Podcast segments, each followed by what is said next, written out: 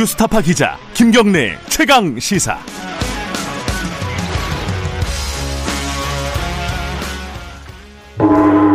최강 시사 정치 사이다.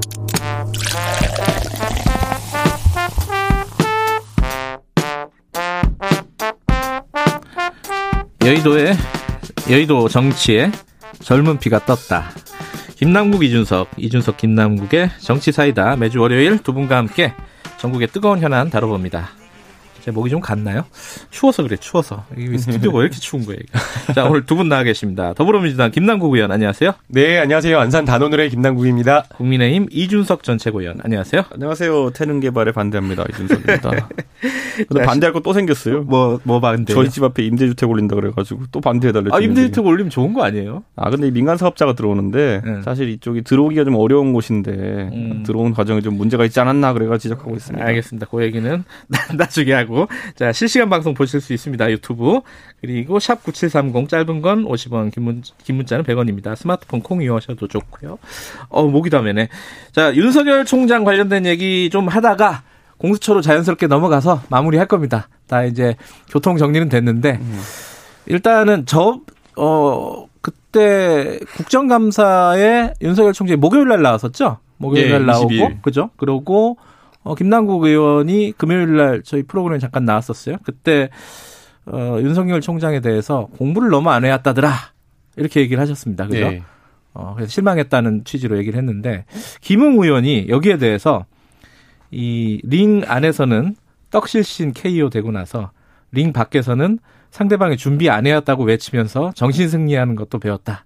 뭐 이런 사실상 김남국 의원을 얘기한 것 같아요. 어, 저 저격당한 건가요? 저격당한 거죠. 예. 제가 그 정말 우리나라 기득권 주류를 형성하고 있는 언론과 예. 어, 언론 배후에 있는 사람들이 얼마나 심각한 문제가 있는지를 좀 설명을 좀 드리고 싶어요. 아니, 짧게 해주셔야 돼요. 예, 짧게 하면요. 왜 공부를 안 해왔냐고 하- 이야기를 하냐면요. 물어본 것에 하나도 대답을 못했습니다. 음, 옵티머스 사건과 라임 사건이 굉장히 중요한 사건인데 그 옵티머스 사건과 관련되어서 지난해 5월 22일 날 한국전파진흥원에서 무혐의 처분했던 사건이 무혐의 처분되지 않고 기소가 되었다라고 한다면 정말 많은 정말 1조 원 가까운 그 사기 피해자들의 피해를 막을 수 있었을 거거든요. 네. 근데 거기에 대해서 많은 의원들이 질문을 했는데 윤석열 총장 뭐라고 했냐면요. 서울중앙지검 시절에 그거 정결 처리하고 잘 모른다. 음, 이런 말이 있을 수가 있나요? 정결 처리하더라도 중앙지검장이 그 가지고 있는 권한을 정결 처리하는 거거든요. 그리고 그 당시에는 정결 처리해가지고 잘 모른다고 몰랐다라고 하더라도 아니 국감장에서 공부해갖고 왔어야죠. 그리고 그날 저녁 JTBC 보도가 있었던 김봉현 씨가 자주 출입하고 향응에 향응을 뭐 접대했다라고 하는 네. 룸살롱 압수수색 그거 제가 질의했는데 그거 압수수색 처음 본다고 그래요. 아니 그렇게 중요한 주요 어 사건에 있어서 압수수색과 압수수색은 아니라고 하고 뭐 조사라고는 하는데 참고인 조사와 여러 중요한 진술이 나왔다라고 한다면 수사 보고 다 작성됐을 거거든요. 그럼 그런 내용들을 파악해 와야 되는데 그런 내용은 파악해 오지 않아요. 이게 얼마나 국감을 그냥 형식적으로 나온 것인지 그러고 그냥 나와가지고 정치적인 발언만 하고 간 겁니다. 예.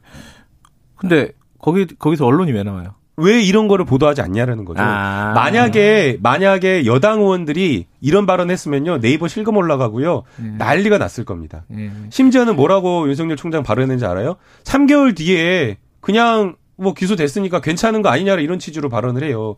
근데 그 3개월 사이에 8,400억 가까운 피해가 발생을 했어요. 이것도 파악하지 않고 나온 겁니다. 알겠습니다. 자 이준석 의원께 아, 아 의원이라 그랬네. 네. 아니, 고맙죠. 저- 예, 아유, 희망사항입니다. 예.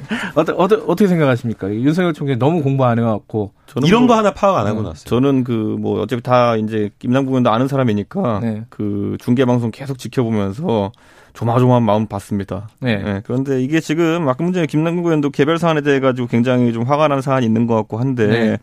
결국 국민들은 전체 분위기를 본 겁니다. 음. 음, 지난주 목요일 날 있었던 일이라고 함은 결국 여권 의원들이 모두 다 윤석열 총장의 타겟으로 달려들어 가지고 이제 사실상 질의를 했는데 항상 여권이 말하는 그런 거 있지 않습니까? 결정적인 뭔가를 만들어내지 못했고 다들 음. 그 안에서 이제 윤석열 총장이 다 반박한 내용들에 대해 가지고 현장에서 재반박하지 못했기 때문에 그냥 끝난 겁니다 그 상황에서 음. 그렇기 때문에 저는 지금 시점에서 물론 이제 뭐 당연히 이슈를 더 끌고 나가기 위해 가지고 여러 가지 추가적인 질이나 아니면은 그런 어떤 보충된 의혹 제기 같은 걸 할 수 있겠지만은 저는 그 상황에서만 봤을 때는 결국 윤석열 총장이 지금까지 본인에게 제기된 의혹이나 공격된 사안들에 대해서 효율적으로 방어했다 뭐 이런 생각을 합니다 저는. 또 재미난 게 뭐냐면요. 네. 그 같은 논란, 같은 태도 논란이 있어요. 그 윤석열 총장과 추미애 장관 다 태도 논란을 지적을 하잖아요. 두분다 사실- 이렇게 노말하진 않죠.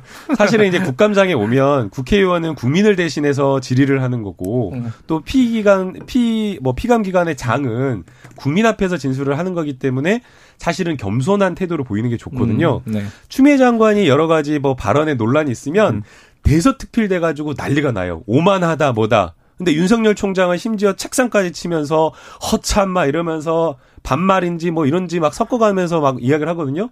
근데 윤석열 총장은 윤석열 총장 오딩 막 나오면서 뭐라고 나오는지 아세요?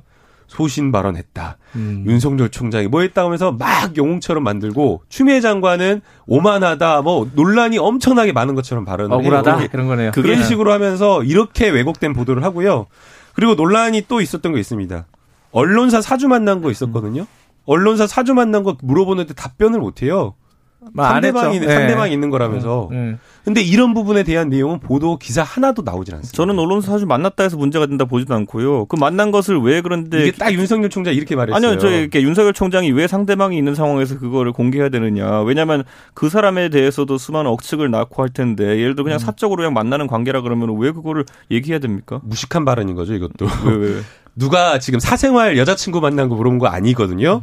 지금 윤석열 총장은 서울중앙지검 시절에 자신이 수사하고 있는 수사 관계인을 만난 겁니다. 이거 공직자 윤리강령 위반이고요. 또 심지어 그 자리에서 본인이 결제하지 않고 그 사람이 결제했다라고 그 종업원이 사장이 진술을 했습니다. 그래서 김영란법 위반도 있는 거고 여러 가지 논란이 될 만한 사건들이 있는데 이런 게 보도가 하나도 안 되는 알겠습니다. 겁니다. 제가 이준석 의원 말씀 마저 한 마디만 듣고 그 주제로 넘어갈게요. 왜냐하면 그 김남국 의원 먼저 시작했으니까. 아니 저는 근데 하여튼 이번에 하여튼 네. 윤석열 총장에 대해 가지고 뭐 이번에 사실 윤석열 총장을 사퇴시키겠다는 의도가 있었는지 는 모르겠지만은 굉장히 맹공이었거든요. 예. 근데 항상 늘 얘기하는 건 결정적인 얘기 아무것도 나온 한, 게한 방이 없고 없었다. 음. 이게 오히려 제가 이제 그 전날 있었던 이재명 지사에 대한 국감에 대해 가지고 제가 이제 우리 당 의원들이 질의한 거지만은 이렇게 평가했거든요. 본인들은 강속구 던진다고 던졌는데 그게 구속이 떨어지면 상대는 배팅볼이다.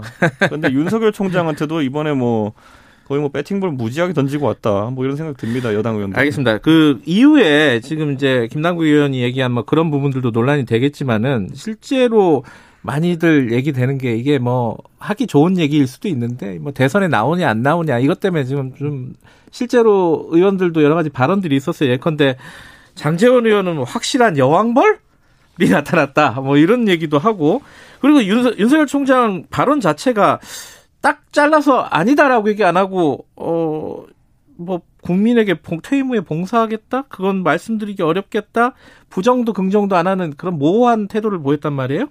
요거는 어 여 야당에서는 어떻게 이해하고 계신 겁니까? 저는 윤석열 총장이 어쨌든 퇴임 후 국민봉사 발언은 네. 결국엔 전략적인 발언이다. 저도 그렇게 보고요. 네. 왜냐하면 하도 여당 의원들 괴롭히니까 나중에나 정치할 수도 있어 정도의 뉘앙스를 풍겨야지만 얕잡아오지 않을 거다. 이런 생각 저도 할 거라 봅니다. 개인적으로. 예, 예. 그 인간적으로 봤을 때. 예. 그럼 그 정도에 당연히 할 수 있는 얘기다. 이렇게 보고 예. 다만 이제 장재원 의원께서는 이제 굉장히 긍정적으로 평가하셨지만은 이분이 지금 우리가 생각하는 야권의 후보로 자리 잡을 수 있을까에 대해 가지고는 예. 오히려 야권 입장에서는 그 이제 적폐청산 수사라든지 아니면 국정농단 수사 때 굉장히 또 어, 강한 모습을 많이 보여줬었기 때문에 예. 그게 부담이 된다고 이야기하는 사람도 굉장히 많습니다. 음. 그 은원 관계가 있는 사람들이 있기 때문에 저는 그래서 이분의 움직임이라는 거는 오히려 저희 야권 제1야당인 이제 국민의힘과 엮어서 생각하기보다는 최근에 새롭게 태동하는 어떤 모습들 예를 들어 뭐 금태섭 의원이라든지 음. 아니면 그 외에 뭐 진중권 교수, 뭐 서민 교수, 뭐 이런 분들이 움직이는 방향성과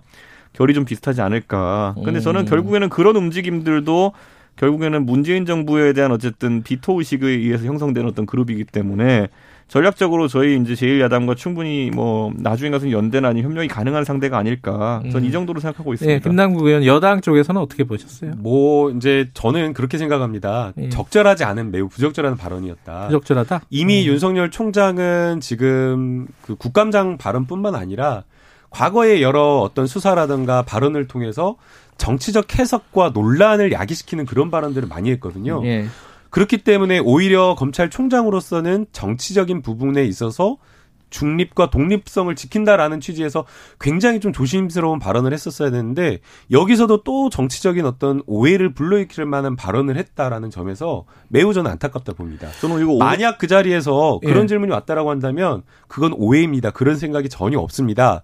이미 예전에 여론조사일 때도 여론조사 빼달라고 그렇게 단호히 이야기한 적이 있다라고 하면서 예. 정치와 관련된 것을 확실하게 좀 선을 긋는 모습을 보였어야 됐는데 이번에도 오히려 좀 논란을 좀 본인이 자, 스스로 자, 좀 자초하지 않았나 생각이 아니 듭니다. 저는 오해할 내용이 어디 있는지 잘 모르겠는데 저는 자꾸 이렇게 자꾸 나 괴롭히면 나중에 정치할 수 있다 이렇게 음. 받아들이는데요. 왜냐하면 정치의 명분이란 게 항상 중요하거든요. 음. 내가 정말 못 먹고 못 살았기 때문에 돈 잘 벌어보자라는 게 내 삶의 목표가 될 수도 있는 거고 예. 내가 이런 불합리한 일을 당했기 때문에 그런 것들을 교정하기 위해 정치하겠다는 것도 목표가 될 수 있는 거고요. 알겠습니다. 저는 윤석열 뭐 총장이 개인은 예. 명분을 축적하는 과정이다. 그리고 그걸 뭐 나쁘게 볼 이유가 무엇이냐라고 어, 개인은 생각합니다. 충분히 그럴 수 있다고 봐 요. 네. 그러나 윤석열 총장은 개인이 아니라 검찰을 이끌고 있는 검찰 조직을 이끌고 있는 수장이기 때문에 굉장히 조심할 필요가 있고 근데 아니 본인의 어떤 입지나 본인의 어떤 개입보다는 검찰총장으로서 자리를 저는 생각하는 게더 문재인 정부 들어가지고. 원래 그런 관례가 있는 건 저도 알겠는데요. 그러니까 검찰총장이 그렇게 나중에 정치를 꾹꾹 만든다는 관례가 있다는 음. 걸 알겠는데 예를 들어 뭐 국회의장 하시던 분도 뭐 총리로 가고 예를 들어 뭐 당 대표 하시던 분도 법무부 장관으로 가고 이런 어떤 관행 깨기에 주도적인 역할을 한 게 문재인 정부 아닙니까? 지금 방금 말씀하신 자리는 네. 다 정무직 정치인들이 한 자리예요. 검찰총장은 수사와 관련되어서 여야 이 부분과 관련해서 엄정한 중립이 필요한 자리이기 때문에 그렇기 때문에 지적을 하는 겁니다. 국회의장은 나중에 어쨌든 다음 알겠습니다. 것을 바라보지 않고 국회를 공정하게 운영하길 바라는 그런 양태가 있기 때문에 항상 지금까지 끝나고 은퇴해왔던 게 관례인데 정세균 총리로 이제 갔고 최근에 서울시장설까지 나오고 이분 계속 재활용하는 거 아닙니까? 저는 그것도 하나의 상당히 중요한 관행이었다 봐요. 국회의장으로서 당적도 버리고 국회를 중립적으로 운영하고 그 다음에는 아무 직도 맡지 않는다 관례였거든요. 그러니까 예. 잘못됐다고 비판을 하는 거잖아요. 근데 아니, 잘못됐다라고 전 비판하는 그것도- 걸 가지고 그 관례 윤석- 깨졌는데 그러니까 뭐 그거하고 예. 윤석열 총장 사건하고 무슨 상관인 거예요? 아니 저 그런 관례는 깨져도 됩니다. 제가 봤을 때는. 그 제가 지켜야 될 관례인 거죠. 중요한 아, 가치인 거죠. 오늘 뭐 추미애 그런 식으로 국정을 어떻게 어, 운영? 정세균 총리 비판, 그런 식으로 비판하시는 거죠. 국정을 정세균 어떻게 총리 비판하시는? 거죠. 비판은 이미 했습니다. 그러니까 그런 식으로 어떻게 국정을 운영하겠어요? 그런 가벼운 생각이 저는 문제라고 저는 보고요. 없다고 오늘. 두 분 마지막 시간인데 좀 논란을. 만드는 것 자체가 적절하지 않다고 저는 생각이 문제. 없다고 봅니다. 예. 자, 그거- 더 그- 진중하게 좀 정치를 생각했으면 좋겠어요. 예, 그건 그렇고 근데 검 대검 앞에 그 화환이 한 200개 지금 서 있다면서요. 그 윤석열 총장을 응원하는. 예. 그래서 진해원 검사 같은 경우에는 여기 나이트냐, 나이트클럽 뭐 개업했냐 이렇게 약간 조롱하는 느낌의 글을 올리기도 했는데 그거 치워야 되는 거 아니에요, 그거? 아, 저는 뭐 그런 모습 안 좋다 봅니다. 왜냐면은 네. 검찰총장이 실제로 그런 의도가 없다 하더라도 특정 세력의 어떤 지원을 받는 것처럼 보인다든지 이런 거는 위험하다 보고요.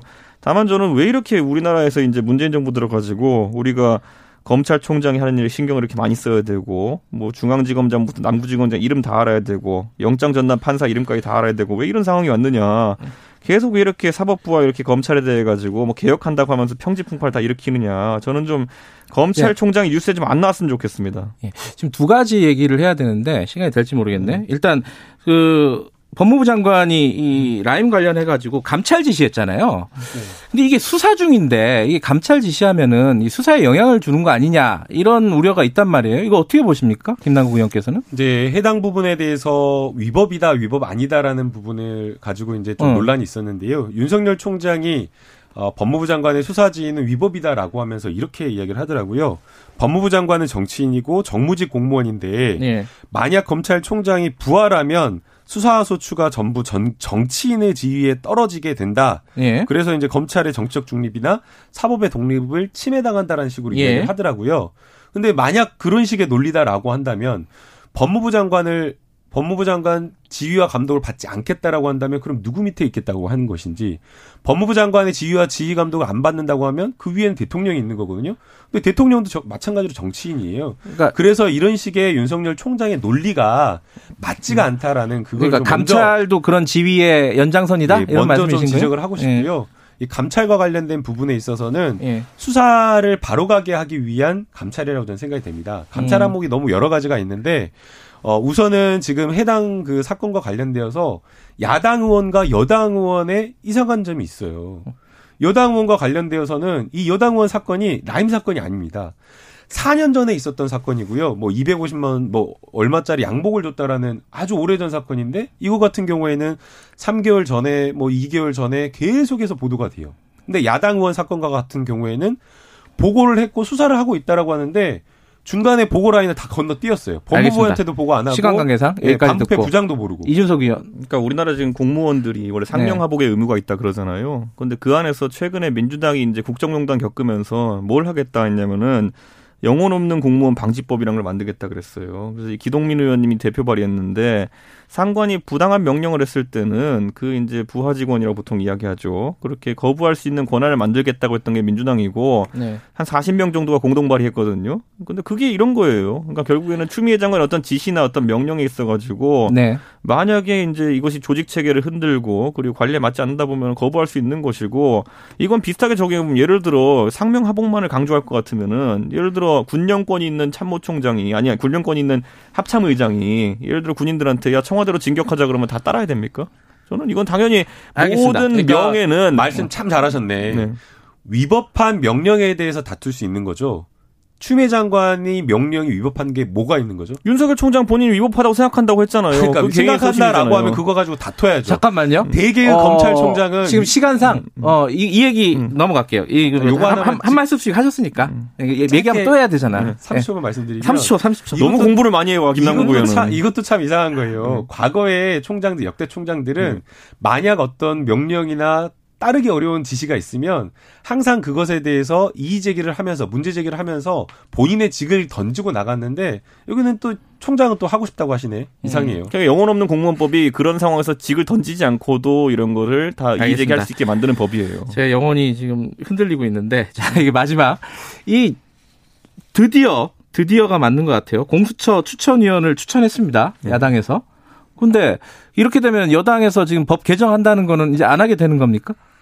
이제 저희가 26일까지 추천을 하지 않으면 개정을 하겠다라고 네. 했기 때문에 이제 공수처 추천위원회 출범을 이제 지켜볼 수밖에 없는 거고요. 일단 출범한다. 예. 그러나 이제 걱정되는 것은 야당에서 추천한 추천위원들이 과거에도 보면 세월호 특조위 방해 활동을 했다라는 그런 의혹을 받고 있는 음. 분이거든요. 예. 그리고 또 한 분은 또 공안 부장 출신, 안전 공안 전문가이기 때문에 과연 음, 추천이 잘 될 것이냐 그런 음. 부분에 걱정이 있는 거고요.